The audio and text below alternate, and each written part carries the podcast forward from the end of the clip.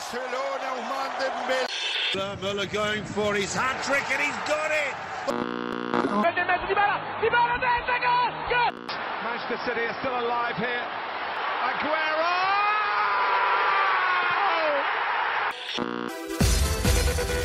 تو این اپیزود به سراغ پدر و پسر فوتبالی رفتیم تا باهاشون یه گپ و گفت خودمونی داشته باشیم.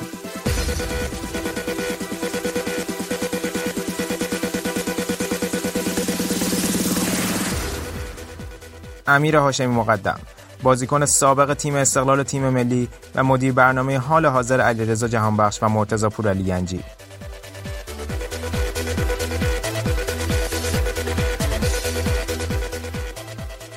و آریا هاشمی دروازه‌بان آینده داری که تو آکادمی های فوتبال هلند رشد کرده.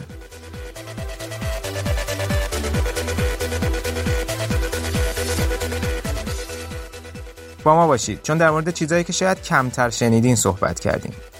از نحوه ترانسفر شدن تو دهه 70 تا پروسه انتقال علیرضا جهانبخش به برایتون و وضعیت دیگر بازیکنهای تیم ملی. از تفاوت آکادمی های فوتبال ایران و هلند تا بحث در مورد بندهای مختلف تو قرارداد بازیکنها.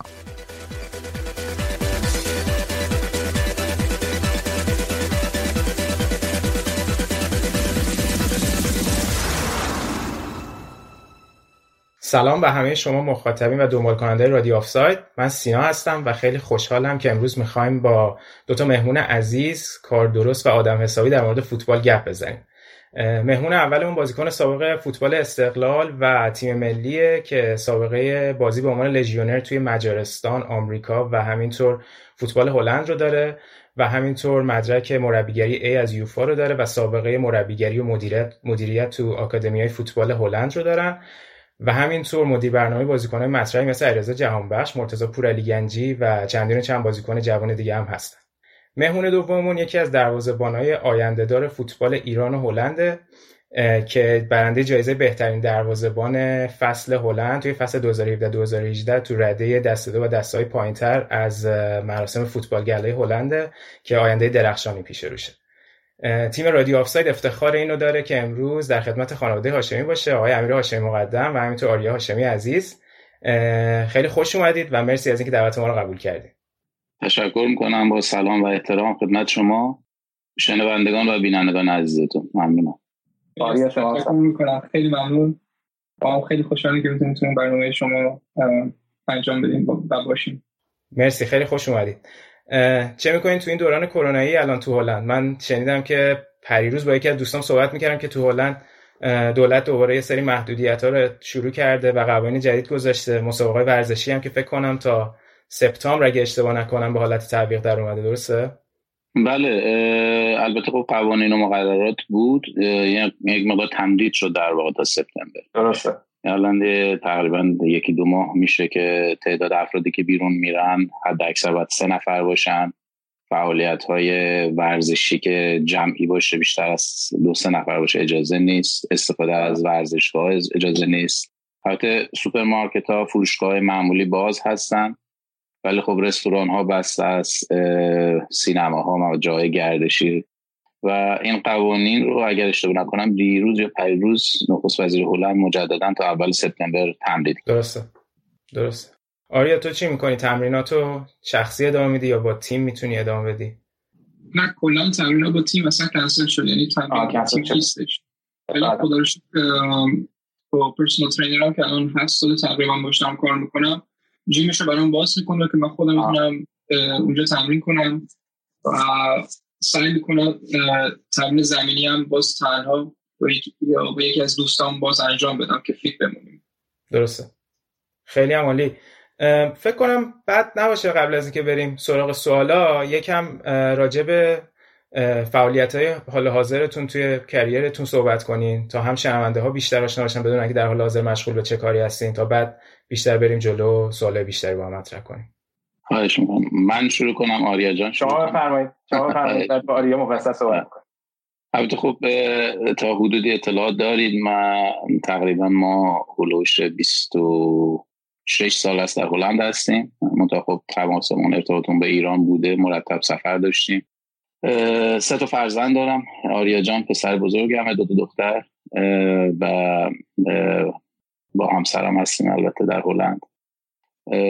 تقریبا توی این 26 سالی که اینجا بودیم تا الان همه چی دوره بر خود من به فوتبال ختم می شده چیزی که در صورت در خونت در دی ان به معروف دی ان و از مربیگری و دوره مربیگری دیدن و دیگه تدریس و در فدراسیون فوتبال هلند و و همکاری با آکادمی های مختلف تا اینکه مدیریت اکس چند تا از تلنت ها و بچه های فوتبالی خوب تا الان کارم بود. درسته. آریا تو چجوری اوضاع احوالت الان فوتبالی؟ باشه همیشه خوب من حالا خوب تازه 25 سالم یعنی کاری رو عرض کمی جوونه زیاد خیلی ازش خوب نمیشه تعریف کرد. همین الان تقریبا چهار سالگی فکر کنم فوتبال شروع کردم. و الان تقریبا یه هشت نه سالی که گلر شدم قبلش همش تو نوک فوروارد باز می‌کردم مثل پدر ولی خب گفتیم گلری امتحان کنیم و خدا رو خیلی خوب بود. و همین هنوز اکسپریانس هم هنوز جوونه. درسته. الان نگاه که می‌کردم امسال تو تیم تی سی بودی اگه اشتباه نکنم. ولی یه مقداری راجع به اون فصلی که توی اگه اشتباه نکنم تو نایمخم بودی که اون جایزه رو بردی صحبت می‌کنیم. بله. من دو سال توی اکادمی یعنی انیسی نایمخه بودم یعنی تیم زیر سه سالشون. و سال دو تا سال خیلی دو تا سالی بودم که خیلی چیزا یاد گرفتم و خیلی تجربه خوبی داشتم. و با این تیم مثلا جلوی تیمای جوان تیمای دیگه بازی می‌کردیم. مثلا من final زیر 23 سال از این تیم. یعنی کیفیتا بازیکن خیلی خوبی می‌دیدی و به عنوان یه گلر خود خیلی تونستی پیشرفت کنی. و تو همون season بازی رو که می‌کردیم توی ردی بود که می‌تونستن مربی ها با هم ووت کنن که کی مثلا بهترین گلر اون سال می‌شد. و خدا رو اون سال سال بسیار خوبی بود و تونستم این جایزه رو بگیرم. خیلی عمالی اینجور که من متوجه شدم و خوندم تو لیسانست هم توی مدیکال میکروبیولوژی گرفتی؟ و خب یعنی اینکه در داری در کنار فوتبالت تحصیلت هم ادامه دادی. خب این خیلی جالبه به خاطر اینکه شاید خیلی تو ایران ما این اتفاق کم می‌بینیم. یکم برامون صحبت کن. الان چه جوریه که تو می‌تونی این شرایط توی هلند بالانس کنی که هم تمرینات باشگاهی تو داشته باشی هم تحصیل تو ادامه بدی که تونستی لیسانست هم بگیری. دیدم حتی یه مقاله را منتشر کردی توی توی ASM American Society for Microbiology. یکم راجع به این برامون صحبت کن. شاید برای شنونده و کسایی که فوتبال دنبال می‌کنن خیلی جالب باشه. بله ببینید من من کمی برعکس بود رودم مثلا به یه فوتبالیست. معمولا وقتی جوان هستی همشون همه بچه ها مثلا تیم حرفه‌ای بازی می‌کنن بعد تا سن سال 22 سال حرفه‌ای میمونن بعد یهو می‌بینم مثلا حرفه فوتبال حرفه‌ای چیزی براشون نشد اون موقع میرن دنبال درس. ولی من همش از خانواده به میاد دادن که درس هم خیلی مهمه و سعی کن ایژوکیشن خوبی هم داشته باشی و من جوان تر بودم تا تو رد بالا زیاد بازی نمی کردم یعنی مثلا لیگ برتری مثل انیسی اینا بازی نمی کردم تازه شدم 16 17 سالم داشتم می‌رسیدم به این مرحله. و من اون موقع همش هم درس میخوندم و دوست داشتم یه چیزی که شروع کردم و حداقل تلاش کنم و دیپلمش رو بگیرم. و اینکه بغل فوتبال غیر از فوتبال با انیسی یه جوری هماهنگ کردیم که مثلا صبح تمرین داشتم. بعد تمرینم بتونستم برم دانشگاه یا university که کارامو انجام بدم برای مثلا این paper ی که الان شده. و خدا رو شکر دیگه آره دیگه bachelor's رو گرفتیم توی applied sciences و اولین paper همین این هفته بعد یه سال publish شد. خیلی عالیه خیلی عالیه. حالا برنامهت برای فصل بعد چجوری؟ حالا چون الان مثلا فوتبال هم بازی هم به تعویق افتاده قراردادا و اینا چه, چه حالتی براش پیش میاد؟ هنوز خیلی معلوم نیست تا و تا چه حدی سال دیگه بخوایم چیکار کنیم. چون که اصلا کرونا یه جوری اومده که اصلا هیچ نمی‌دونه بعد چیکار کنه. ما تو, ما تو این موضوع گیر کردیم کل تیم گیر کرد. یعنی نه فقط کل تیم کل هلند گیر کرد. یعنی اصلا خیلی معلوم نیست مثلا خبرهایی توی آینده چی هست. و همین دیگه فقط باید وایسیم تا ببینیم مثلا چی میگن دولت هلند؟ دولت هلند پلنای اونا چی هست که ما بتونیم پلنای فوتبال رو تو اون بذاریم درسته. درسته. حالا امیدواریم که شرایط بهتر بشه. تا ببینیم بعد دوباره با صحبت می‌کنیم ببینیم تو کدوم تیم بازی می‌کنی فصل خب آقای هاشمی یکم در مورد فوتبال خودتون و قبل و زمانی که ترانسفر شدین صحبت کنیم. خب برای نسل جدیدتر که شاید از اون دوران خیلی یادشون نباشه. شاید بد نیست بگم که شما تو اواخر دهه 60 و اوایل دهه 70 که توی استقلال بودین خب بین هوادارا خیلی محبوب بودین. هواداری استقلال به شما لقب هاشمی کارکا داده بودن. و خب توی اون تیم معروف استقلال بودین که اولین قهرمانی سراسری لیگو بعد انقلاب به دست آوردین و دو فصل متوالی هم رفتین فینال آسیا که خب تو فوتبال ما که کلا هشت بار رفتیم فینال آسیا یه افتخار خیلی بزرگ بود که یه تیم دو سال پیاپی بره. و خب اون گل معروفی که توی فینال به الهلال زدینم جزو فکر کنم اتفاقی خاطر انگیز برای همه ما استقلالی است و بعد از اون ترانسفر شدین اگه اشتباه نکنم به مجارستان. خیلی برای خود من جالبه بدونم که شرایط ترانسفر شدن اون موقع چقدر متفاوت بوده با الان. و شاید مثلا اون موقع این تعداد ترانسفر نمی‌دیدیم. و در کنارش مثلا ببینیم که چجوری ممکنه اصلا یه ترانسفر اینیشییت بشه؟ آیا از طرف باشگاه یا از طرف باشگاه مقابله یا کلا خود ایجنت دنبال این میگرده که بازیکن رو ترانسفر کنه؟ خیلی فکر کنم اطلاعات جالب باشه که شنونده‌های ما دوست دارم بدونم بله خواهش می‌کنم. اگه اجازه بدید من یه کوچولو برمیگردم به گذشته استقلال بعد اروپا و بعد سیستم مدیریتی. ولی من فوتبال ما در واقع خب محلات بازی می‌کردم تا اینکه یا زنده یاد آقای مددی در راهن بودن اون موقع. ما اون موقع راهن زندگی می‌کردیم امیریه سابق بعد ما می‌رفتیم با چند تا دوستان اونجا فوتبال بازی می‌کردیم. یک روز دیدم گفت بیا بازی کن. من اون موقع دروازه‌بان بودم. برعکس.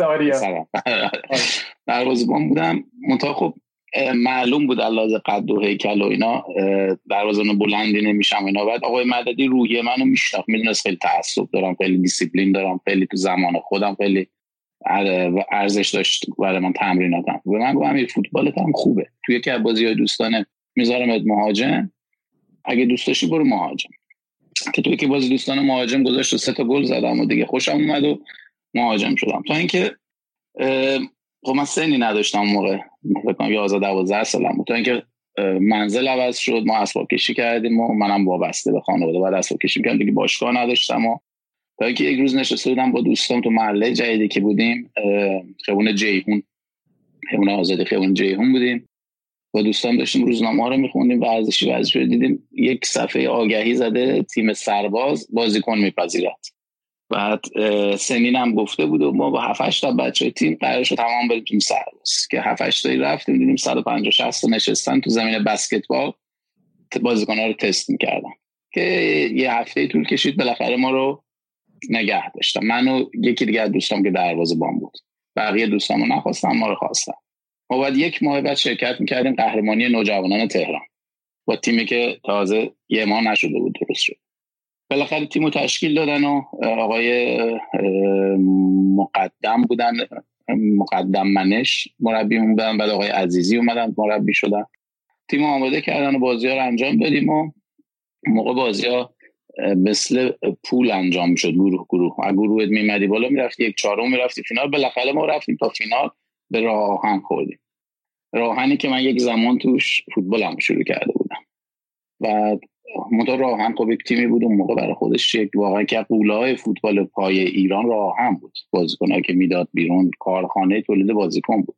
همون موقع تو تیم نوجوان راهن چهار پنج تا ملی پوش داشتن.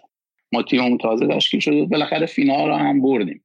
منم پنالتی گل زدم در آخر بازی و که اولین عکسی که تو روزنامه از من اومد اون بازی بود. یادم رفتم روزنامه رو خریدم. همون موقع هم رفتم دوم دبیرستان بودم. اول دوم دبیرستان. کارنامه رو گرفتم رد شده بودم. نمی‌دونستم روزنامه رو بیارم خونه یا کارنامه رو بیارم خلاصه. ولی خب گذشت دیگه در صورت هر دوتاش مورد قبول قرار گرفت. ولی خب علاقه منو به فوتبال می‌دونستن و تا اینکه جوانان استقلال اومد دنبالم. و امیر دوست داریم ببینیم تو من دو سه بار تمرینش رو رفتم یه بازی دوستانه کردم. پس می‌گرفتم نرم که خیلی تعجب کردم. گفتم باید بیای. گفتم نه من یک روزی میام استقلال که تیم بزرگاتون منو بخواد. موندم نیرو زمینی من خیلی چندین سال نیرو زمینی فوتبال بازی کردم که حتی با سن پایینم فینال جام حذفی با نیرو زمینی رفتیم. خیلی تیم خوبی داشتیم. حالا تو موقع نیرو زمینی خیلی تیم خوبی بود. هر سال بهترین بازیکن‌ها بعد سربازی میمدن اونجا. آقای فنونی زاده و نمی‌دونم رحیم یوسفی و مشتاق محرمی و بله. مرتضی که هم بازیکنهای بزرگ. که بالاخره وقتش رسید دیگه که استقلال خواست منو رفتم استقلال و دیگه به عنوان یک جوون خیلی جوون بودم. و واقعا طرفدارا تماشاچی خیلی لطف داشتن به من. واقعا خیلی خیلی به من لطف داشتن که همچین لقبایی میذاشتن. و اون موقعی که واقعا فوتبال بازی کردم خیلی سخت بود اون موقع. یعنی فوق العاده مشکل بود. من یادم اون موقع که من استقلال رفتم نه تا ملی پوش داشتم. من باید توی تیمی می‌رفتم که همه بزرگان فوتبال ایران بودن آقای چنگیز بود آقای بیانی بود مجید نامجو مطلق بود نمی‌دونم. همه اینا بودن اینا هر کدومشون به سهم خودشون بازیکن آسیا شده بودن توپ طلا برده بودن نمی‌دونم کفش طلا برده بودن. خب برای من تونم پورترافیک بوده؟ بازیکن مهاجم هم زیاد داشته استقلال 100 درصد 100 درصد. مهاجم زیاد داشتیم. و خب برای من یه افتخاری بود. من بازیکن 18 اون تیم بودم برای من بزرگترین افتخار بود. و منتها خب من خیلی علاقه وحشتناک زیادی به فوتبال داشتم. یعنی عاشقانه من فوتبال رو انجام می‌دادم دنبال می‌کردم. و بالاخره وقت من رسید. وقت من رسید تو یکی از بازی ها یادم جلو گسترش بازی داشتیم. زنده یاد غلام حسین مظلومی. قبل بازی تو راه بهم گفت امیر امروز بازی می‌کنه شروع می‌کنه گسترش هم تیمی بود که ما هر سال میباخت استقلال بشه. اگه یادتون باشه گربه سیاه استقلال بود. به تو بازی من یه گل زدم یه پاس گل دادم که دیگه از اون به بعد تقریبا اون چی میگن فوتبال کریر یا اون چیز فوتبال من شروع شد. کم کم بازی کردم بیشتر بازی کردم و تونستم یه مقدار جا پیدا کنم. متأخر من فوقلاده استقلال دوست داشتم. هیچ موقع به تیم دیگه فکر نمی‌کردم. تنها چیزی که فکر می‌کردم عاشق این بودم که فوتبالم بهتر شه برم اروپا. من تو سن خیلی پایین 18 سال بود یک شیش ماه رفتم آلمان بازی کردم برگشتم. رده سه آلمان. بعد اومدم و بازی کردم. بازی رو انجام تا اینکه ما با تو تهران با استقلال جلو واشش بوداپست واشش مجارستان بازی داشتیم. که بازی رو اگر اشتباه نکنم دو یک بردیم. مساوی شدیم که من گل با سر زدم بهشونو. و مربی واشش خیلی موقع خوشش اومد از خیلی دوستش منو بگیره و کمک مربیشون هم آقای عباس رضوی بودن اگه یادتون باشه. بله الان اینجا سوئد هستن. الان هم سوئد تشریف دارن. بله, بله، ایشون هم که مربی خوب بودن. همیشه بعد منتها خب من اون موقع نگفتم مجارستان برای من الان option نیست. تا اینکه موندم و یکی از آشناهامون در انگلستان فیلم های بازی منو به باشگاه Plymouth Argyle انگلستان نشون که من نشستم خونه دیدم دعوتنامه اومد در تو تهران. اصلا هم چیزی سابقه نداشت تو ایران. دیدم Plymouth Argyle نامه نوشت و دعوت هم کرد و بعد اونجا بعد ویزا می‌گرفتم. ما رفتیم یک هفته پاکستان بعد میموندیم. پروازه یه بار در هفته بود رفت و برگشت. که ویزا رو گرفتم و اومدم و رفتم انگلستان. Plymouth Argyle بازی نکردم. متاسفانه مربیش آدم خوبی نبود و مخالفت داشت خیلی با رنگ پوست. که همون موقع تیم یه تیم Championship دیگه Torquay United اون موقع بهش می‌گفتن. جان ایمپی مربیش بود منو خواست و که دیگه اونجا خیلی خوب بازی کردم و منتها نیم فصل بود دیگه. نیم فصل من تموم شد و بعد برمیگشتم. منتها دوست نداشتم مستقیم دوباره بیام ایران. که اون شد که واشش مجارستان مشکل داشت. داشتن سقوط می‌کردن از لیگ برتر که از همون انگلستان برای من بلیت فرستادن رفتم مجارستان. مدت در مورد این چیزهایی که فرمودین ایجنت بوده نبوده که این کار رو می‌کرده؟ نه ما اون موقع نمیست اصلا ایجنت یعنی چی. اون موقع می‌گفت ایجنت به یاد پلیس های ای و نمی‌دونم اینجور ها میفتم چه اسمی وجود نداشت.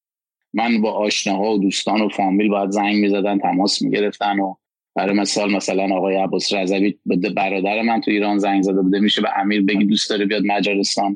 که یعنی بعد می‌رفتم پول مینداختم تو این تلفن های انگلستان هیچ موقع یادم نمیره. سلام آقای رضوی. دعوتنامه بعد فکس می‌شد به خونه همسایه از خونه همسایه می‌گرفتیم اصلا این همه نبود. رفتم مجارستان و صحبت قرارداد شد چقدر پول می‌خوای و اون موقع همه چی رو میذاشتی یا به عهده کسی که بهش اطمینان داشتی یا به عنوان مربی که خواستته و در نهایت درخواست تو می‌گفتی. می‌گفتی مثلا من می‌خوام آپارتمانی که به من میدین جای خوب باشه حقوقی که به من میدین در حدی باشه که یه مقدار برای خانواده‌ام بتونم بفرستم.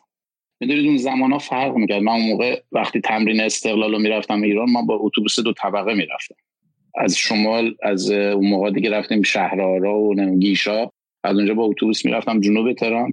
من اتوبوس سه ساعت زودتر می‌گرفتم که وقت دیر نرسم. بعضی ما یک ساعت و نیم دو ساعت زودتر می‌رسیدم. بعضی موقع که نه اکثرا و زیر درخت میخوابیدم. میخوابیدم دم زمین که بچه ها میمدن بیدارم می‌کردم این فکر کنید سالها این برنامه ادامه داشته باشه. ولی با عشق انجام دوست داشتیم این کارو بکنیم. که دیگه مجارستان و دیگه بعد اومدم و رفتم امریکا و مجارستان ویزای امریکا می گرفتم. امریکا بلک هاوکس رفتم یه مدتی بازی کردم. ولی خب امریکا کشور من نبود چون فوتبالش فوتبال موقع الانم البته همونجوری فوتبال دانشگاه خیلی مطرح بود و منتها خب دیگه من برگشتم.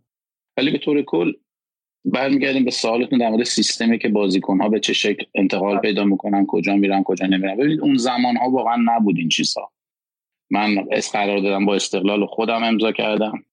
برادر بزرگترم به عنوان که من سنم تازه 18 شد بود. برادر بزرگترم باید حضور داشت به عنوان شاهد برای مثال که ببینن یک شاهدم بوده. اون موقع من استقلال ده هزار تومن حقوق به من می‌دادن ماهیانه. اون ده هزار تومن هم چک می‌دادن. پنج ماه هم عقب میافتاد. نمی‌گرفتیم. ولی شکایتی نمی‌کردیم. فوتبالمون رو بازی می‌کردیم. مجبور بودیم جای دیگه من کار می‌کردم. درسم هم میخوندم کارم می‌کردم. و منتها سیستم الان طوری شده که خب تقریبا یا صد درصد بازیکن شاید یا ایجنت دارن یا مدیریت دارن. تفاوت ایجنت و مدیریت اینه که ایجنت معمولا یک ایجنت تعداد بازیکنایی که داره خیلی بیشتره. فقط ایجنت میره قرارداد رو میبنده با باشگاه برای بازیکن. سهم خودش رو می‌گیره سهم بازیکن تعیین می‌کنه و برمیگرده. شاید سالی یه بار دو بار یه سری یک بازی بازیکن رو بره ببینه و برگرده دوباره قرارداد بعدی و قرارداد بعدی. تعداد بازیکن ها زیادن. مدیریت مدیریت اینه که واقعا یک مجموعه رو اداره کردن.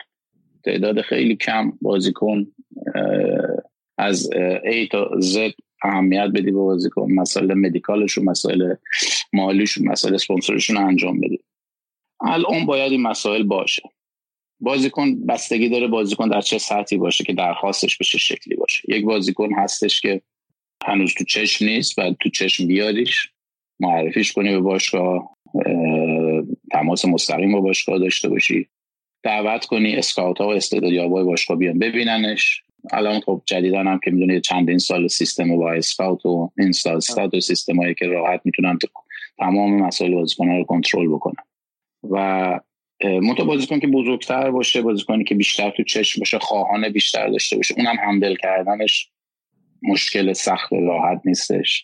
اونم روش خاص خودش رو داره طوری باید باشه که در نهایت برای من فکر کنم چیزی که خیلی مهمه اینه که بازیکن همیشه کاور باشه. بازیکن همیشه مطمئن باشه.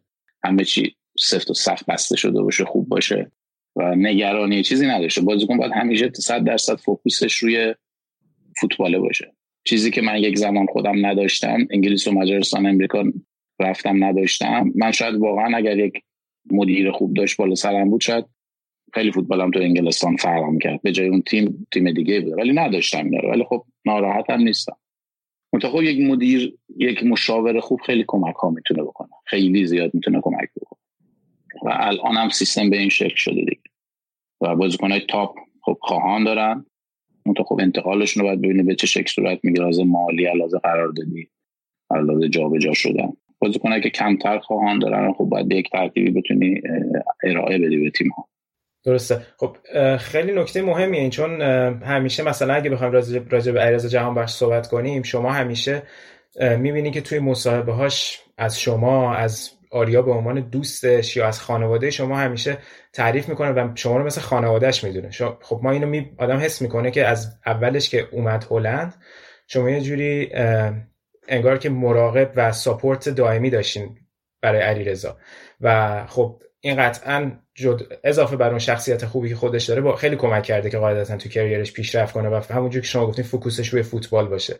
و خب چیزی که الان مثلا خیلی موضوعش داغه تو ایران و حرف زده میشه اینه که مثلا یه سری ستاره ها هستن که تو سین پایین دارن الان معروف میشن.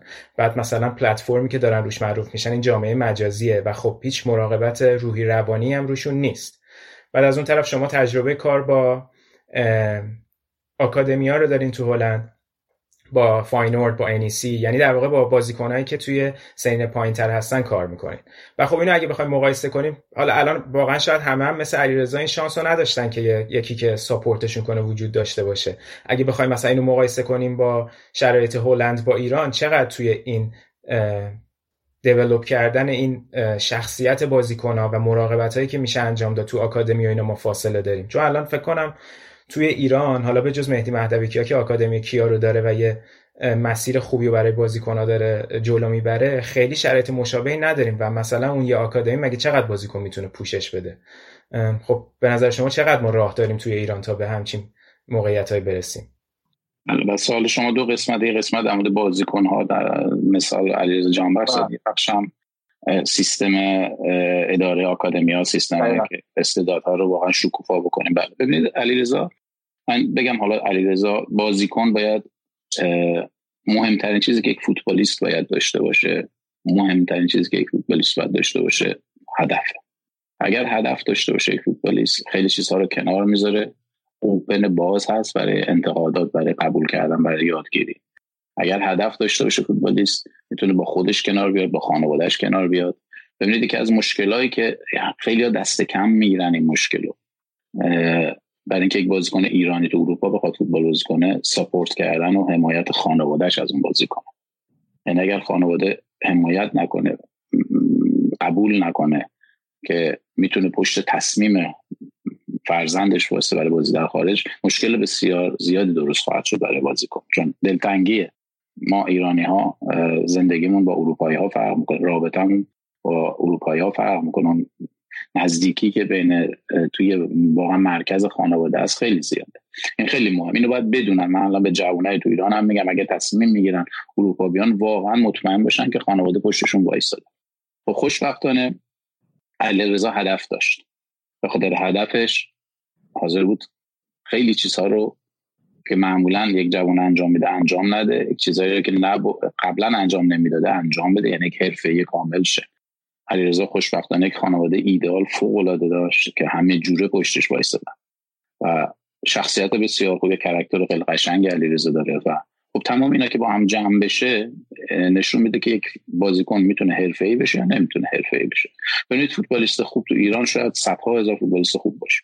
شاید ده هزار بازیکن خیلی خوب باشه و شاید بگم صدها فوتبالیست تاپ داشته باشه.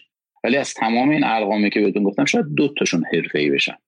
که واقعا من به معنی واقعی حرفه‌ای که بیان تو اروپا فوتبال بازی کنن بهترین بازیکن سال بشن جایزه اخلاق ببرن جایزه حرفه‌گری رو ببرن مردمی باشن. ببینید فوتبالیست کامل شوت زدن نیست پاس دادن نیست گل زدن نیست فوتبالیست کامل محبوب شدن از به خاطر فوتبال به خاطر شخصیت به خاطر کرکترت در نهایت رشدی که می‌کنی. و خوشبختانه تمام موضوعات بود و مدیریت علیرضا برای ما ببینید علیرضا مثل خانواده ما نیست. خانواده ما عضوی از خانواده ما. روزی که من باش دست دادم روزی که با پدر علیرضا جان من دست دادم دست مردونه با هم دادیم که مثل مثل پدر پسر خودم به علیرضا اهمیت خواهم داد. و غیر از اینم نخواهد بود. اون یک مسئله عاطفی و به قول معروف احساسی بوده.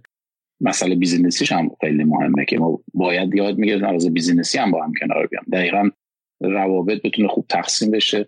در نهایت شفافیت در کار اطمینان به وجود میاره. اطمینان که به وجود بیاد تمام مشکلات حل میشه. یعنی اگه دو طرف به هم اتحاد و اطمینان داشته باشن حل میشه. و همیشه صحبت بین من و علیرضا این بوده که اتحاد دو طرفه بوده. یعنی چش علی چیزی که من به علیرضا میگم گوش می‌کنه روش فکر می‌کنه اعتقاد داره به چیزی که میگم یا برعکس. و خب اینا قسمت اعظمش و طرف خود علیرضاست برای من کار رو راحت تر کرده. ولی کاری که ما باید می‌کردیم باید کاری می‌کردیم که علیرضا صد درصد تمرکزش روی فوتبالش باشه. فکر پروازش نباشه فکر ویزاش نباشه فکر مسائل پزشکیش نباشه. ما علاوه پزشکی فنی مالی قراردادهای اسپانسوریش هر چیزی رو که شما فکر بکنیم زیر پوشش باید بگیریم. روزنامه ها چی می نویسن چی نمی نویسن به چه شکل. یعنی باید همه جوره کاور بشه این بازیکن تو تمرکزش رو فوتبالیست باشه. حالا علیرضا یا فوتبالیست دیگه فرقی نمی‌کنه. متا باید خود بازیکن همین آمادگی رو داشته باشه در این حد همکاری بکنه. صحبت آکادمی و سیستم آکادمیا شد. ببینید من چندین بار تو ایران اومدم دو سه بار حتی آکادمی راهن تو شیراز آکادمی حافظ بودم تمرین دادم کلاس گذاشتم دو روز سه روز و ببینید استعداد بی نهایت تو فوتبال ایران. یعنی به شکل زیادی ما فوتبالیستای خوب داریم. تا این فوتبالیستای خوب واقعا هدایت درست لازم دارن. تمرین درست لازم دارن. ما اگه زبان مسئله تو هلند داریم میگیم میگیم train the trainers. مربی رو تمرین بدیم. به جای که فقط بازیکن رو تمرین بدیم.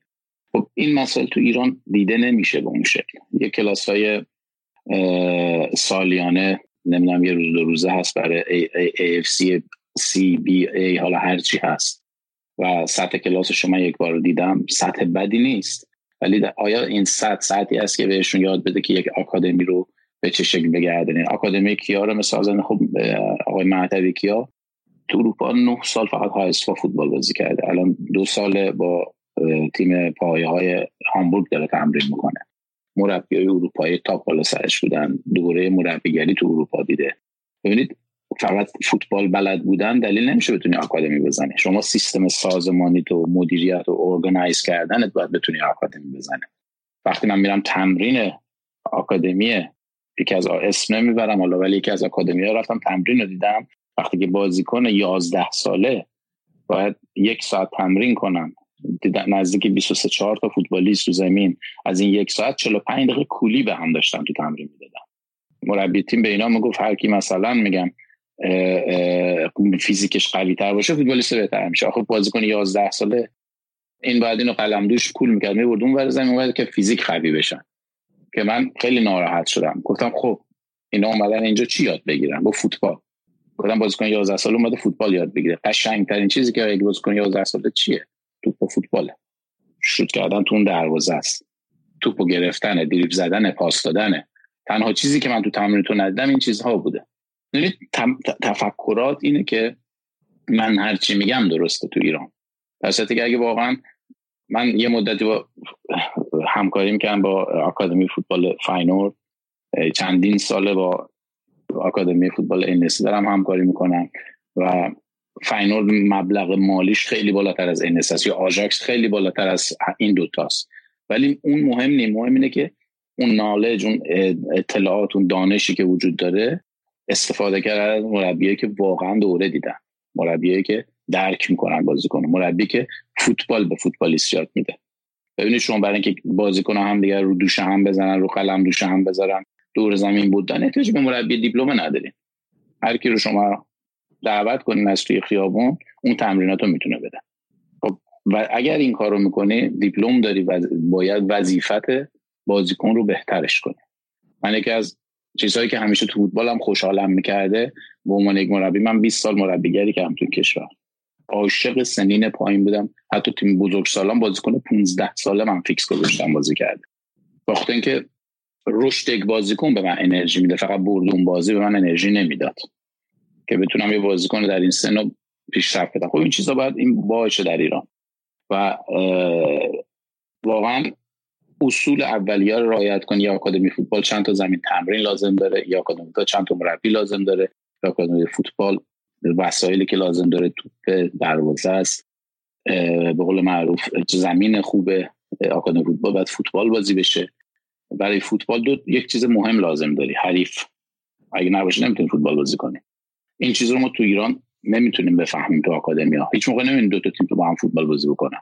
با تعدادی که تقسیم می‌کنی ارگانایز کنی طوری باشه که بازیکن ها هر روز فوتبال با هم بازی بکنن. حالا شد ده دقیقه آخر تمرین فوتبال با هم بازی کنن. اینها نیست. ولی در اروپا مخصوصا هلند من می‌تونم بگم منو خیلی هلند من در انگلستان فوتبال بازی کردم امریکا بودم مجارستان بودم. ولی هلند واقعا حتی به کشوری در آلمان هم بگم سیستم آموزشی فوتبال هلند یک چیز فوق چیزی که واقعا در دی ان ایشونه چیزی که وجود داره درشون و خب منم در این سیستم درس خوندم. منم در این سیستم تحصیل کردم و خیلی هم خوشحالم.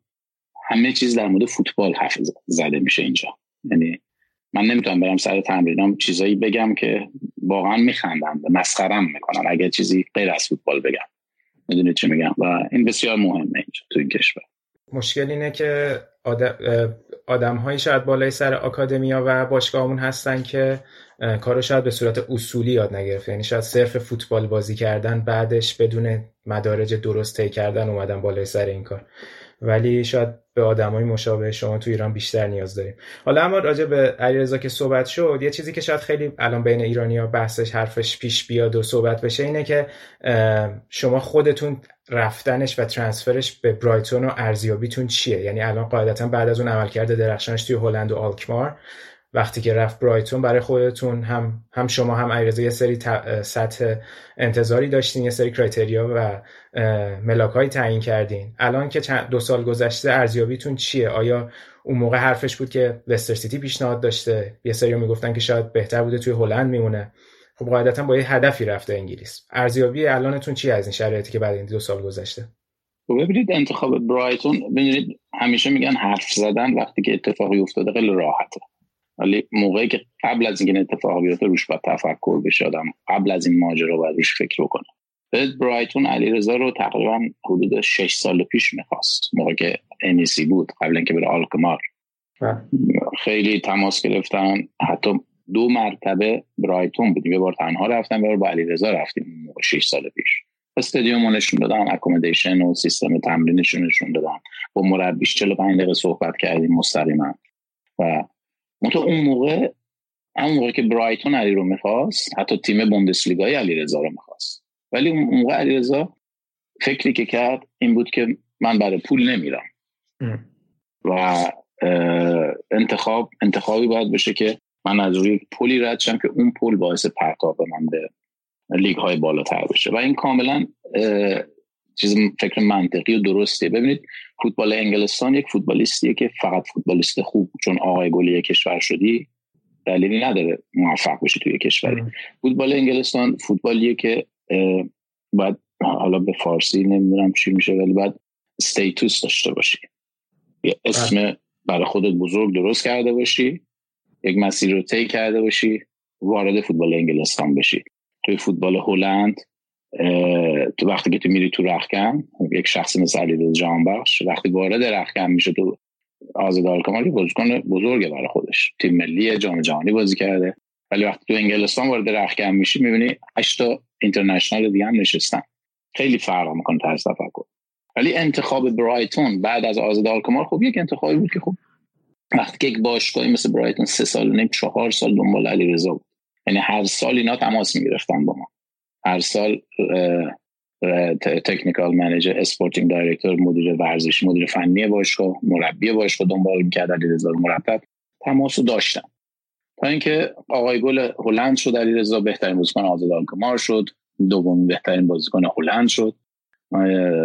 دیگه به قول معروف جایزه رو جایزه و رکوردها رو شکند. و وقتی که آقای گل هلند شد فقط به رایتون هلند نبود. من فکر می‌کنم 6 تا 7 تا تیم بوندسلیگایی بودن تیم ایتالیایی بودن تمام می‌خواستن علیرضا ولی باشگاه آزاد آلکمار همکاری نمی‌کرد. درسته.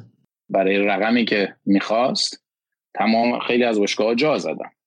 می‌دونید باشگاه. بزرگ هلندی میخواستنش ولی آزاد آلکمار میگم نه این ستاره تیم منه ستاره تیم من یک رقمی داره اون رقم باید داده بشه. واقعا غیر از این نمی‌شد. متا خوب چیز عجیبی نبود انتخاب برایتون برای ما. ما می‌دونستیم علی بره اونجا سال اول ساده نخواهد داشت. علی رضا هم خودش رو می‌دونست. همونطوری که اومد انسی سال اول مشکل داشت. آزاد آلکمار یک سال و نیم علی رضا مشکل داشت. علی رضا تقریبا سال دوم بعد از وینتر شروع کرد به راه افتادن و گل زدن و ستاره تیم شدن و خب این چیز کاملا طبیعی بود که ما می‌دونستیم سال اول راحت نخواهد بود. متا وقتی که آقای گل یک کشور هستی میری یه تیم دیگه همه توقع دارن اونجا نصف گلایی که اینجا زدی بزنی. ولی درصد این این برابری این مقایسه کاملا اشتباس به نظر من.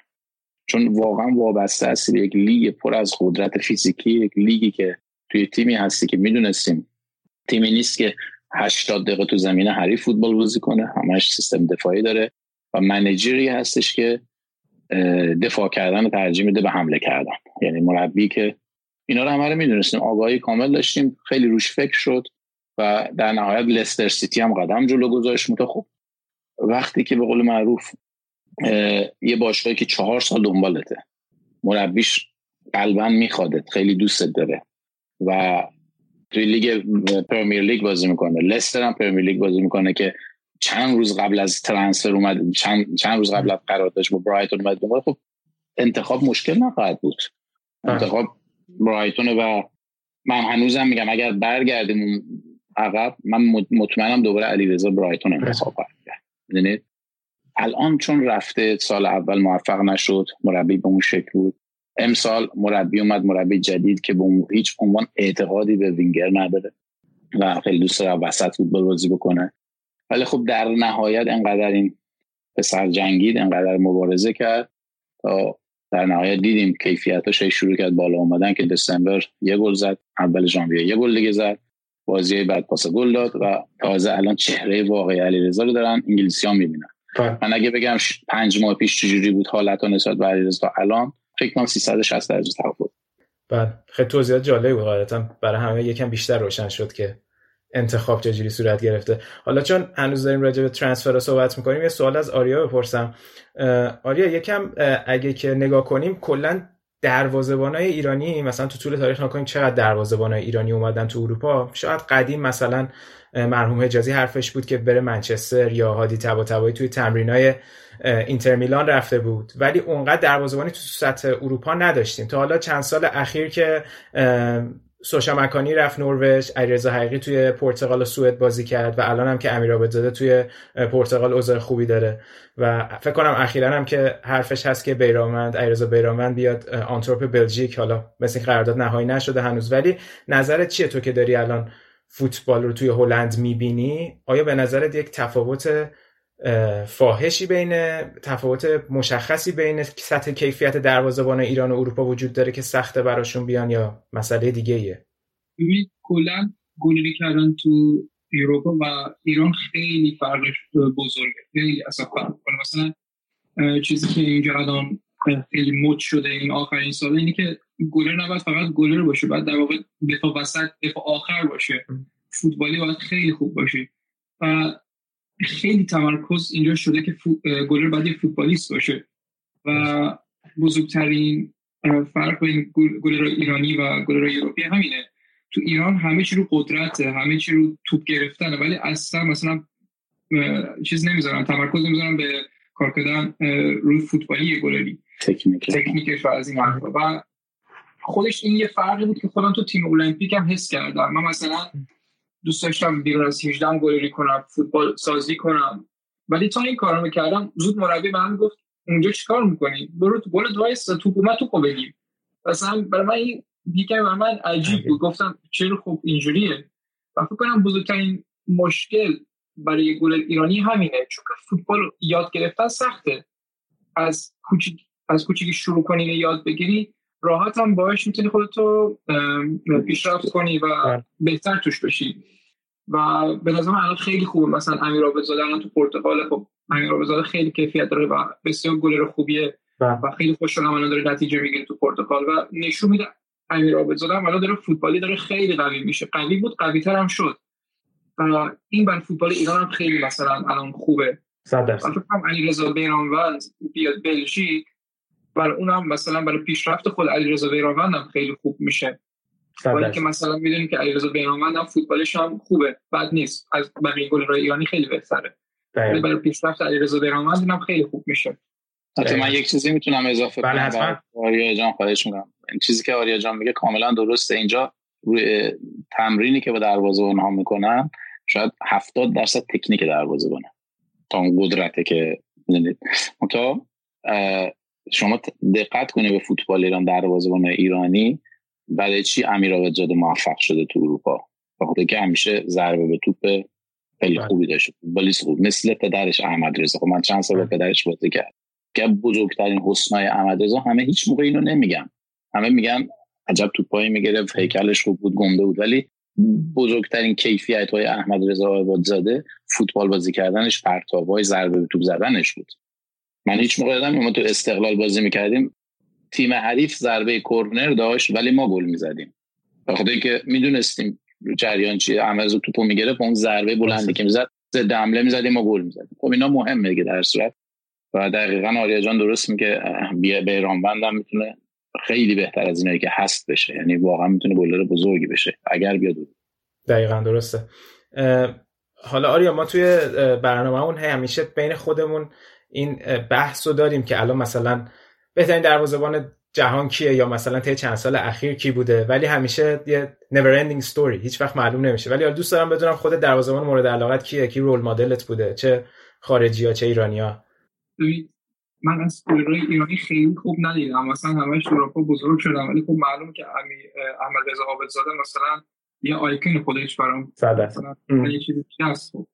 و برای من سخت بگم مثلا یه گلر role model م و favorite همه اینجوری نیست. من سعی می‌کنم از همه گلرها یه چیزی یاد بگیرم و مثلا بهترین از اون چیزش یاد بگیرم و خودم بتونم انجام بدم اضافه کنم به کیفیت خودم. ولی مثلا یه top 5 و الان بذارم فکر کنم مثلا الان تو دنیا کی بهترینه. بین ترستیگن هستش فکر کنم مانوئل نویر هنوز که هنوز به نظر خیلی خوبه. یان اوبلاک هستش نمی‌دونم اونانا مال آژاکس خیلی آینده خوبی داره خیلی خوبه. و فکر کنم بین این چهارتا باشه که بهترین گلر الانی باشه مثلا. درسته درسته. آقای هاشمی یکم بحث راجع به لیگ بلژیک هم شد. یه چیزی که همیشه برای ما سوال بوده این بوده که چرا تو دوره های مختلف تو بره های زمانی مختلف بازیکنایی که می اومدن اروپا یا الان هم میان مثلا سالهای مختلف همه مثلا میرن یه لیگ خاص. الان یه تعداد زیادی تو بلژیک داریم یه تعداد زیادی تو پرتغال داریم. چند سال پیش یهو یه تعدادی رفتن روسیه یه تعدادی رفتن یونان و سالهای قبلش هم مثلا یه تعداد عجیب غریبی توی امارات داریم. این وابسته به چیه؟ وابسته به آشنایی مدیر برنامه ها با مسئولان باشگاه اون کشور یا باشگاه ها خیلی یهو توجهشون جلب میشه با توجه به عمل کرده بقیه به فوتبال ایران. خب ببینید طوری که علیرضا جهانبخش توی هلند ایرانی رو شناسوند به به قول معروف خیلی از هلندی ها اروپایی ها من می‌تونم یه مقدار کردیت و اعتبار اینجا به کاوه رضایی بدیم که واقعا کاوه رول خیلی مهمی داشت که نشون داد ایرانی فقط هلند موفق نمیشه. لیگ بلژیک هم لیگ بسیار فیزیکی و مشکلی اونجا هم موفق میشه. منتها تراکم بازیکن هایی که یک دفعه میرن تو یک تیم برای مثال اسپورت کلوب شارلروا بله. که الان ما اگر اشتباه نکنم قلی زاده رو داریم دلفی. رو داریم و قبلش هم که خب نور افکن اومده بود اونجا و و, و, کاوه هم هست که احتمالا می‌خواد برگرده بروش بله. جانم. تو بله یوپن هم که دوتا بازیکن داریم سعید عزت الله و امید ابراهیمی. ببینید برای مثال میگم مثلا شارلو رو مثال بزنیم. دقیقا چیزی که شما فرمودین. یک مدیر برنامه تراکم بازیکن می‌تونه توی تیم زیاد کنه. یعنی دقیقا اتفاق اونجا افتاده. خب البته خب ریاست صاحب باشگاه مدیریت بله. باشگاه حتی مدیری برنامه یا اون ایجنتی که خود باشگاه داره اینا یک خانواده ای هستن دیگه خانواده آقای بیاد که و خب خوشبختانه دارن کمک می‌کنن بازیکن ایرانی به بلژیک بیان به اروپا. بله. تراکم می‌تونه دقیقا تو ایران هم می‌بینید دیگه. مثلا میگن پرسپولیس یا استقلال بازیکن می‌گیرن. مثلا از 6 تا بازیکنی که میره استقلال یا پرسپولیس یا زوباهن یا سپاهان می‌بینی اگه 6 تا بازیکن میرن 4 تاش مال یک مدیر یا ایجنت یا مدیر برنامه مثلا تراکم بازیکن تو یک تیم وقتی تراکم عوض ملیتی باشه تو اروپا معمولا می‌بینید که یک مدیر برنامه دارن یک ایجنت دارن. خب دیدگاه باشگاه هم مهمه دیگه. همکاری که بین مدیر برنامه و باشگاه هست و دیدگاهی که به بازیکن داره خب اگر خوب باشه این کارو می‌کنم می‌دونید؟ و خب ببینید من علیرضا جانبخش وقتی که اومد هلند من به عنوان نماینده باشگاه استقلال رفتم ایران. من مدیر برنامه نبودم. من فعال بودم با باشگاه کار می‌کردم اینجا. به عنوان نماینده باشگاه انیسی من رفتم ایران. با علیرضا صحبت کردم با خانوادهش صحبت کردم. و چند وقت پیش که رفتم بازی زیر 23 سال ایران رو ببینم توی ایران تو تهران. به عنوان نماینده باشگاه آزاد آلکمال رفتم ایران. می‌دونید؟ چون اون اطمینانی که وجود داشته باشه نسبت به ایرانی نسبت به اون بازیکن اون فرهنگ خب این خیلی خوبه. می‌تونه باعث این بشه که تراکم بازیکن زیاد بشه. درسته.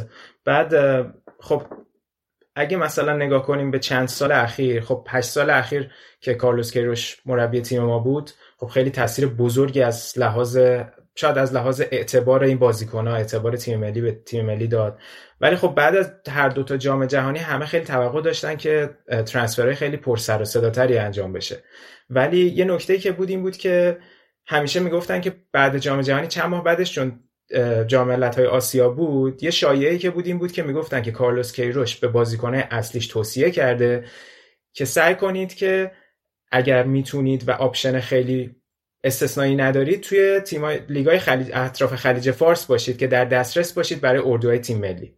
بعد خب این شایعه به وجود اومده بود که همین باعث شده که ما بعد جام جهانی ها اونقدر ترانسفر بزرگی نداشتیم. حالا بجز بعد 2018 که خب علیرضا رفت برایتون و مرتضی پورعلی گنجی هم رفت یوپن و مجید حسینی هم رفت ترکیه که خب باعث شد موفق بشن. ولی به خصوص بعد 2014 این اتفاق نیفتاد. شما حالا فکر کنم با تیم ملی و کارلوس کیروش هم یه مقداری خب از نزدیکتر از همه شاید شرایط رو رصد می‌کردین واقعا چنین شرایطی بوده؟ من اصلا باورم نمیشه کسی بدم چه حرفی بزنه دقیقا. برخلاف چیزی که همه میگن یعنی اگر یک نفر مخالف بود بچه های تیم ملی برن کشور خلیج بازی کنن فکر کنم کارلوس کروش بود. و ببینید جام جهانی حتی علیرضا جهانبخش ببینید قبل از جام جهانی نزدیک 80 درصد تیم‌های اروپایی می‌دونستن چه بازیکنایی رو می‌خوان.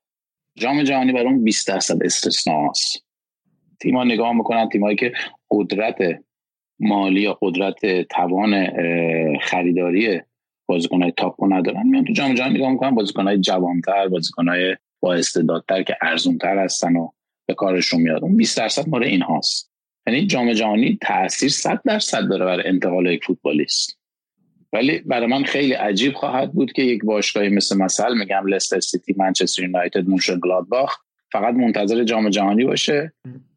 بگه من تو این position می‌خوام. جام جهانی June برگزار شد دیگه اگه اشتباه نکنم. درسته. بله. درسته؟ بله. transfer window دو ماه بعد بوده. می‌دونید؟ و اکثر بازیکن ها 70 80 درصد تیم ها می‌دونن چه بازیکنی رو می‌خوان. یعنی می‌دونستن قبل از جام جهانی.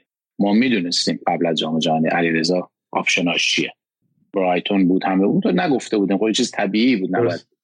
دیگه حاشیه درست نشه. از روی اشتباهاتی نشه. و 80 درصد اونای دیگه هم می‌دونستن و نمی‌گفتن. بلافاصله اگه یادتون باشه جام جهانی جام تموم شد ما اینجا روزنامه داریم به نام ورزشی داریم به نام اف update یعنی هم واقعا اسمش update بلافاصله انقدر تعداد transfer تو این زیاد بود دو روز طول می‌کشید بخونی کجا کی کجا رفته بعد جام جهانی. آقا نمیشه که یه روز بعد جام جهانی این اتفاق بیفته که اینا بوده قبلا نداده بودن بیرون. و رفتن بازیکن ها به چرا تعداد زیادی به برای اروپا نداشتیم خب ببینید ما بازیکن خوب خیلی داریم تو تیم ملیمون. خب دلیل نمیشه که چون فوتبالیست خیلی خوب داریم اون خیلی خوبا واقعا کامل کننده تیمای تاپ اروپایی باشن. و خیلی خوبا باید کاملا حرفه‌ای باشن خیلی خوبا باید یک زمانی باشه که باشگاه بخوان تو اون پست تو اون پست احتیاج داشته باشن. غیر قانون قانونایی که برای پاسپورت اروپایی و غیر اروپایی اومده شاملشون نشه چون قوانین مختلفی از قانون هلند با بلژیک زمین تا آسمون فرق می‌کنه. توی هلند پاسپورت غیر اروپایی یک رقم وحشتناک بالایی باید به بازیکن حقوق بدن. توی بلژیک آلمان این سیستم نیست یا توی کشور دیگه فرق می‌کنه. این به نظر من این فقط یک اتفاق بوده. دقیقا به یک نسلی خوردیم به یک مرحله رسیدیم که بعد از جام جهانی تیم ها اتفاقی تعداد پستایی که می‌خواستن قبلا گرفته بودن هیچ هم ربطی نداره ایران خوب بوده بعد بوده. ایران که از بهترین دوره های جام جهانیشو بازی کرد. بله. من دفاعمون بگم هافکمون بگم همشون فوق العاده بودن. ولی خب این اتفاقی بوده که تیم های اروپایی دیگه تا حدود زیادی بسته بودن خودشون. خب ولی خب در نهایت دیدیم سعید عزت انگلستان رفت اول. بله. درسته؟ کریم انصاری فرد رفت انگلستان. وحید امیری. رفت ترکیه. بعد میلاد که البته الان رفت ولی خب اونو ببینید بعضی موقع اشتباه نکنید باشگاه ها هستن که بازیکن رو می‌خوان. یا مدیر برنامه سنگ میندازه بینش یا باشگاه حال حاضر اجازه میده. که اونم به حضور و قدرت مدیر برنامه بستگی داره که بذاره یا نذاره. می‌دونید بعضی آقا مدیر برنامه میگه نه من می‌خوام یه جایی بره که پول بیشتر گیرم بیاد. خب این چیزی که واقعا اشتباهه. هر چی که برای بازیکن خوبه باید انجام بشه. از مالی از فوتبالی و در نهایت داشتیم یه مقدار اروپایی که رفتن به جام جهانی. ولی خب نه در اون حدی نبود که بگیم مثلا سه تا رفتن بوندسلیگا چهار تا رفتن پرمیر لیگ صد نبود. ولی خب بله. داشتیم تا حدودی. درسته. چون حرف این سهمیه پاسپورت داشتن و اینا هم پیش اومد. هم یه سوال راجع به علیرضا بپرسم هم یه سوال راجع به مرتضی. الان با این شرایطی که توی انگلیس به وجود اومده برای برگزیت آیا علیرضا و این سهمیه هایی که توی باشگاه تعیین میشه تحت تاثیر قرار میده قراردادش و شرایطش یا نه؟ نه خیر. این برگزیت بعد از برگزیت هر اتفاقی بیفته قراردادی تنظیم بشه مهمه. قبل از اون هر اتفاقی افتاده قراردادی نداره. درست. و بعد اینکه خب خود شما هم فکر کنم که من خیلی مصاحبه خوندم ازتون که اعتقاد داشتین که بازیکنان خب بمونن توی اروپا خیلی براشون بهتر از اینه که برن لیگ قطر یا امارات یا کویت. ولی خب چرا شرایط برای مرتضی پورعلی یعنی اینجوری پیش نرفت که از یوپن برگشت العربی ببینید مرتضی به راحتی می‌تونست تو اروپا حتی حتی پرمیر لیگ سخته بگم چون برای دفاع وسط پرمیر لیگ باید حداقل یک و دو سه قد باشه. اینجوری نگاه می‌کنم. یا بله. میگم استیتوس می‌خوام. ولی صد درصد مرتضی توی تاپ اروپا تو بلژیک تو آلمان فوت... اسپانیا فوتبال بازی می‌کرد. تو قدم اول کاسیوپن بود براش. کاسیوپن درسته باشه کوچیکه ولی تاپ فوتبال بلژیکه. درسته. به قول معروف پرمیر لیگ بلژیک داشت بازی می‌کرد و گل زد بازی کرد.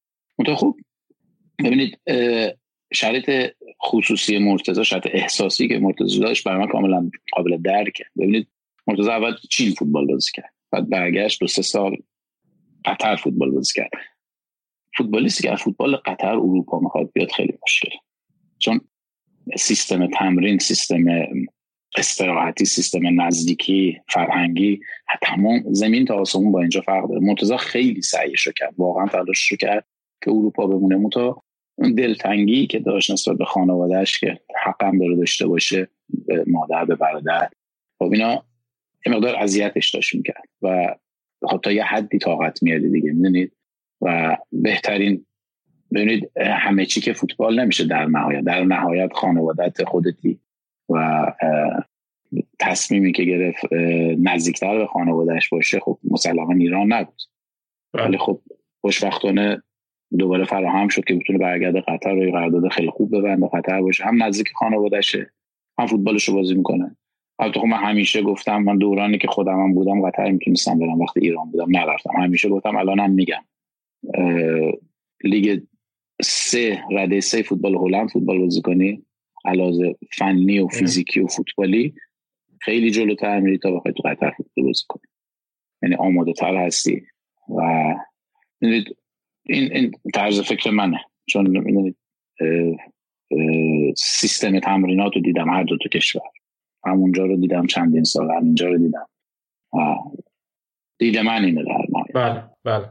درسته. خب خیلی جالبه که اینا رو آدم بدونه. چون خیلی وقت هوادارا همه این مسائل رو کنار هم نمی‌ذارن که خب بازیکن هم بالاخره اون شرایط خانوادگی خیلی می‌تونه روی انتخاباش تاثیر بذاره. و صرفا اینکه کجا رفته بازی می‌کنن خیلی مستقل از بقیهش می‌بینن و خب اینکه بشنون که واقعا بر چه اساسی تصمیم گرفته خیلی رو نظرشون تاثیر بذاره. ببینید هواداران بعضی موقع فراموش می‌کنن فوتبالیست هم انسان های معمولی هست. احساس دارن فوتبالیست ها ببینید من یادم اون موقع که خودم ایران بودم استقلال بودم همه فکر می‌کردن هاشم مقدم دیگه الان میلیاردر شده میلیونر شده هاشم مقدم دیگه الان فلان. کار می‌کنه این کار می‌کنه نمی‌دونم هزار یک مسائل مختلف. در صورتی که منم یک انسان معمولی بودم. با اتوبوس دو طبقه می‌رفتم سر تمرین میمدم تا روز آخری که من استقلال بودم. و می‌دونید حتی شخصی که جام جهانی بازی کرده که مثل مرتضی پورعلی گنجم یک انسانی با قلب بزرگ. که قلب بزرگش برای خانوادهش میتابه. خب این این اهمیت داره تو زندگی براش. و باید احترام گذاشت به این نظر به این اهمیتش. اگر این مسئله اجازه می‌داد صد درصد الان اروپا من مطمئنم الان یکی یک تیم بزرگ اروپایی داشت بازی می‌کرد. چون همون سه تا بازی اولی که یوپن کرد اوردی دو سه تا باشگاه من تماس گرفتم ببینید خب زمانی که موندی اوپن خیلی کوتاه بود دیگه چند سه چهار ماه. بیشتر نبود. ولی تو همون سه چهار ماه خیلی تاثیر زیادی رو تیمای دیگه گوش دادن واقعا داشتن جدی روش بررسی می‌کرد درسته. یه سوال کوتاه بپرسم. نظرتون راجع به این صحبتایی که اخیرا میشه راجع به پیشنهادهای سردار آزمون چیه؟ چون گفته بودن که پیشنهاد داره هم از ناپولی هم از اتلتیکو مادرید و خب این صحبت چندین سال بوده که داشته انجام می‌شد. آیا به نظر شما خبر دارین یا اطلاعی دارین که ممکنه چه جوری به سر انجام برسه؟ ببینید سردار خب یک فوتبالیست استثنائیه یک نوک حمله استثنائیه که من همیشه گفتم یه دونش رو تو هلند نداره یک دونش رو شاید تو بلژیک نداشته باشه اگه باشه کاوه رضاییه برای مثال بله. بخوایم مقایسه کنیم این رو تعصب ایرانی نیست. حالت فوتبالش اون گلزنیش تکنیکی که داره سرعتی که داره با قد بلندی که داره سرعت زیادی داره. اون فلکسیبل بودنش به چپ و راست براش فرق نمی‌کنه. از این ور وارد 18 بشه یا چپ وارد 18 بشه بازم خطرناکه.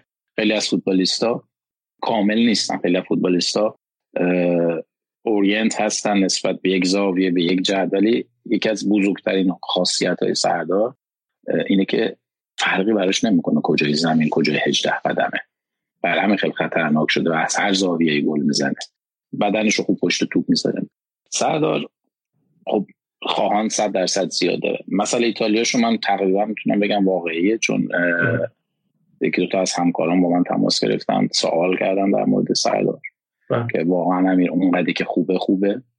بعد گفتم صد درصد. یک رادیو استیشنی هست توی ایتالیا ناپولی. چند بار با من مصاحبه کردم. شماره سردار و شماره مدیر برنامهش و شماره تیم مربی تیم ملی ایران رو خواستن که باش مصاحبه کنم. از ناپل می‌خواستن مصاحبه کنم. سردار چیز مسئله ایتالیاش می‌دونم. واقعی حالا در جهت باشه رقم و اینا رو به هیچ عنوان نمی‌دونم. هیچ موقع ارقام درست بیرون نمیاد.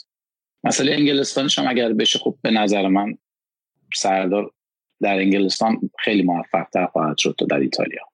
چون به خاطر اون حالت فوتبالش و هم فوتبال سردار فوتبالیستی که هم می‌تونه تو زمین حریف تیم باشه فوتبال بازی کنه توی تیمی که فوتبالیه هم فوتبالیستی که ضد حمله می‌تونه فوتبال فوتبال بازی کنه. توی تیمی باشه که فوتبال کانتر اتک می‌کنه یا ضد حمله می‌کنه. تو فوتبال انگلیس این دوتا حالت دیگه. بله. فقط دفاعی نیست می‌دونید؟ فرق می‌کنه خیلی فرق می‌کنه. البته خب میگم اگر ایتالیا واقعی باشه ناپولی به قول معروف واقعیت داشته خب ناپولی هم تیم تاپه. بله. تیمی که همش در زمین حریفه و و امیدوارم به تصمیم درست بگیره بالاخره روزی باید برسه که سردار از روسیه بیاد بیرون. و جای دیگه به قول معروف هلندیا میگن توی آشپزخونه یه جای دیگر نگاه کنیم چی درست می‌کنن. بره تو اون آشپزخونه کشور دیگه ای رو نگاه بکنه و راه بیفته انشالله بله. آره واقعا شاید این تابستون اتفاق بیفته. برگردم به آریا. آریا هدف و آرزوت برای آینده چیه؟ من می‌دونم تو چند بار توی کمپ های تیم ملی زیر 23 سال تیم امید تیم ملی هم بودی با تیم و خب دوست دارم بدونم واقعا هدفت برای آینده چیه تو کریرت؟ من هدفی بزرگی دارم اینه که حداقل جام جهانی با تیم ملی ایران باشم و تو selection باشم. حالا کم کم بعد دیگه این step ا رو بذارم بالا که به این هدفم برسم ان ایشالله آره واقعا شاید اینکه الان نسل دروازه‌بانی داشته باشیم که تو اروپا train شده باشه که بیاد به تیم ملی اضافه شه واقعا یه موهبت خیلی بزرگیه برای ما. امیدوارم واقعا اتفاق بیفته. چند تا سوال آخر خیلی سریع بپرسم. راجع به قرار چند تا مورد راجع به قرارداد بپرسم. چون خیلی توی جامعه ایران انقدری که این شرایط و صحبت ها با مدیر برنامه و ایجنت ها خیلی پوشیده و مخفی و قراردادها چیزیش منتشر نمیشه واقعا ما اطلاعاتمون خیلی کمه. الان خیلی سوال دارم که واقعا دوست دارم بپرسم ازتون. یکی اینکه طول قراردادها تو ایران همه یک یا ماکسیموم دو ساله به ندرت سه ساله اما می‌بینیم بسته میشه. بعد خب این مثلا نگاه می‌کنید به یه تیمی مثلا استقلال. شما الان ترکیب استقلال رو با دو سه سال قبل مقایسه می‌کنی می‌بینی تقریبا هیچ بازیکنی از اون تیم نیست. خب در واقع بدنه اصلی تیم کامل عوض شده. پس عنصری به نام ثبات توی یه تیم که یه مربی یا باشگاه بتونه روش کار کنه وجود نداره. ولی خب توی اروپا می‌بینیم که قرارداد حداقل سه ساله یا چهار ساله است. و خب واقعا یعنی منظورم در بیشتر در مورد بازیکنایی که سنشون توی اوج هستن و ایناست دیگه نه بازیکنایی که سال آخر فوتبالشونه. خب واقعا چرا این اتفاق میفته که توی ایران طول قرارداد انقدر کوتاهه؟ ببینید فکر می‌کنیم کوتاه توی ایران قراردادهای سه سال پنج سال هم خیلی زیاد هست. چون بازیکن زود جدا میشن یه طرف فسخ می‌کنن فکر می‌کنیم یه سال داشتن رفتن. ببینید من برای من خیلی سوال بودین تو این دو سه سال اخیر چرا انقدر راحت بازیکنان میرن؟ از یکی دوستان خواهش کردم دو سه تا چهار تا قرارداد نه فقط استقلال باشگاه مختلف رو فرستادم من خوندم و برای من خیلی خنده دار بود. اولا که از ده تا قرارداد شاید نه تاش اعتبار نداره. چون در قرارداد یک سری چیزهایی باید ذکر بشه که استاندارد حالا AFC یا فیفا باشه. بعد تو قراردادها مسائلی ذکر میشه که اصلا عجیبه برای من. برای چی این کارو؟ میای سه سال با بازیکن قرارداد میبندی ولی میگه اگه مثلا میگم سه ماه اول حقوقتو نگرفتی می‌تونی فسخش کنی یه طرفه. خب این که دیگه خودت دیگه یعنی برای چی سه سال قرارداد بستی پس؟ اگه می‌دونی بله. حقوق نمی‌تونی بده. متو بزرگترین مشکل اون تبصره ها اون چیزهایی که توی قرارداد میاد و دستکاری هایی که تو ها میشه. من به چشمم واقعا میگم قرارداد رو دیده بودم که توی صفحه اول تایپ شده. یک تاریخ بود صفحه دوم خط زده بود پاک کرده بودن با دست تاریخ ها عوض کرده بودن. یعنی این اتفاقات متاسفانه خیلی تو فوتبال ایران میفته و باشگاه مختلف و اصلا حواسشون نیست این باشگاه ها یک قرارداد خوب می‌تونه چندین میلیون برای باشگاه بیاره. تا 20 تا قرارداد بعد. 20 تا قرارداد بعد فقط ضرر میدی. شما درصد پولی که باشگاه بزرگی مثل استقلال و پرسپولیس به بازیکنها یا مربیانی دادن که ازشون جدا شدن رو بخواید حساب کنین ما الان یه فوتبالیست مثل مسی می‌تونستیم برای استقلال بخره اگه همه این پولا رو بزنیم رو هم. مثال می‌زنم. بله. یعنی به شکل وحشتناکی باشگاه ها دارن پول از دست میدن به خاطر اینکه یک قرارداد معمولی نمی‌تونن ببندن. به خاطر اینکه قرارداد ساده که استاندارد بشه بسته نمیشه. ببینید یک باشگاه حتی باز یک قرارداد یک ساله هم ببنده اگه بخواد می‌تونه یک جوری رضایت بازیکن رو بگیره تمدید کنه نگرش داره. بعد من قرارداد یک ساله ما نداریم. اینجا اصلا مال آماتور است سیستم آماتوره. دو سال سه سال پنج سال. می‌دونید چه میگم.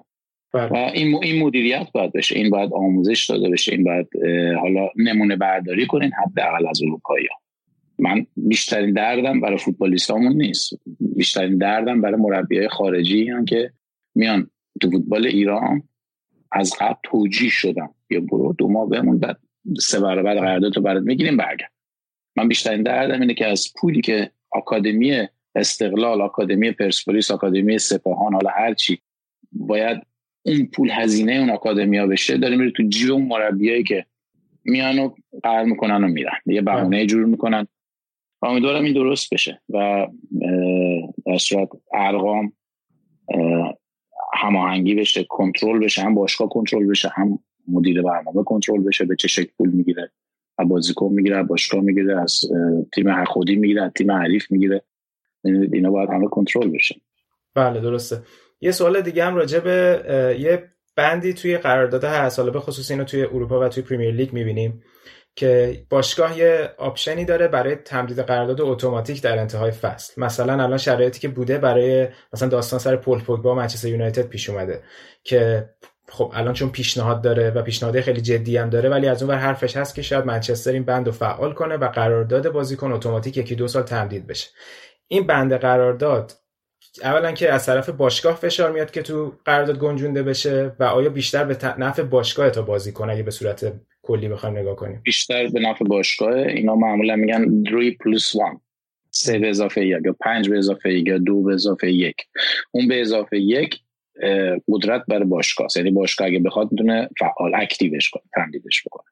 بخاطر اینکه مثال پوگبا بسیار مثال خوبی زدی ببینید یه بازیکن بسیار با ارزش میاد تو باشگاه. آسیب می‌بینه مریض میشه. الان پوگبا چند وقت فوتبال بازی نکرده؟ من یک سال از فوتبال بازی. بله. خب سرمایه وحشتناکی برای این بازیکن داده شده. نمی‌تونه سه سال تموم شد بره که. اینجاست که میاد یونایتد پولس به اضافه یک رو تا اکتیوش می‌کنه. یعنی یک سال دیگه به قراردادش اضافه میشه و میگه خب من اگر اینو active بکنم می‌تونم یه fee بگیرم یک مبلغی برای transfer ت بگیرم. اگه نگیرم که به بازیکن آزاد در وا می‌کنی میری. ساکتو می‌ذاری رو تو. میری باشگاه ضرر کرده. نه فوتبال بازی کردی نه جام آوردین نه اسپانسورا. تونستن برای فعالیت بکنن. نه پول حق تلویزیونی و نمی‌دونم promotion با تونستیم درست بکنن یعنی از هر نظر باشگاه ضرر خواهد کرد. برای همین میان مخصوصا بازیکنای تو این کالیبر تو این لول حق با باشگاه که بتونه اکتیو کنه یک سال. درست. جالب بود. مرسی. خیلی ممنون. واقعا خیلی مسابقه خوبی بود. خیلی چیزای جدید شنیدیم. خیلی خوشحال شدم که بیشتر با آریا آشنا شدم. امیدوارم که بیشتر راجبش بشنویم. می‌دونم که یه هفته دیگه هم تولدته. از طرف تیم رادیو آفساید به تبریک میگیم و امیدوارم که career موفقی داشته باشی. اگه حرف پایانی دارین در خدمتتون هست شما حرفی من خواستم تشکر کنم از این interview قشنگتون زیباتون خیلی خوب بود. مرسی که اومدی. من از شما تشکر می‌کنم. خیلی ممنون. مرسی.